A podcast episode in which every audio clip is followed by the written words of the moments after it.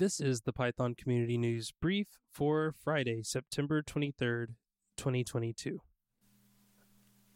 A 15 year old security vulnerability in the Tarfile module has been rediscovered after a security researcher demonstrated a possible code execution exploit potentially affecting hundreds of thousands of repositories on GitHub.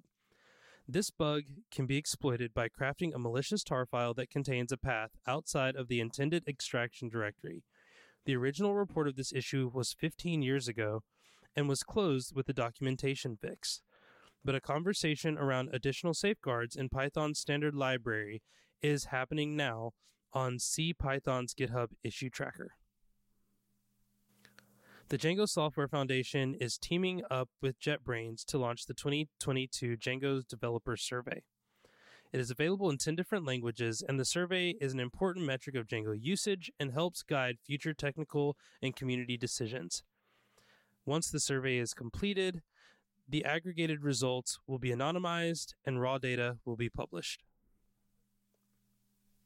A workflow document has been published with plans to improve the speed of CPython 3.12. The plan includes additions such as multiple interpreters, each with their own GIL, reduced garbage collection overhead, and many more. The Python Software Foundation's executive director, Deb Bryant, has accepted a role of U.S. Policy Director for the Open Source Initiative, having previously served a decade in state government and eight years on the board. This new role complements the OSI's existing policy efforts in Europe and exists to educate policymakers and advocate for open source in the context of economic regulations and legislation. The Washington Post has decided to open source their election model. The model, originally built in R, is now using Python and is available as a deployed Python package. The Washington Post invokes that package via a serverless Lambda function. You can find the package on their GitHub repo. PyTorch is moving to a newly established PyTorch Foundation under the umbrella of the Linux Foundation.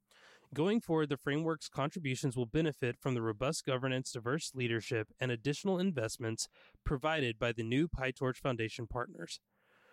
The Foundation will strive to adhere to four principles remaining open, remaining neutral branding, staying fair, and forging a strong technical identity.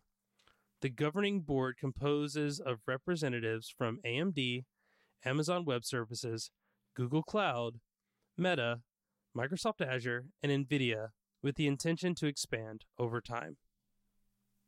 Python 3.11.0 Release Candidate 2 is now available. This is the last preview before the final release of Python 3.11.0 on October 24th, 2022. The update's call to actions are for core developers to review documentation leading up to general availability, and third party developers with Python projects to prepare their projects for general availability and report any bugs via the Python bug tracker.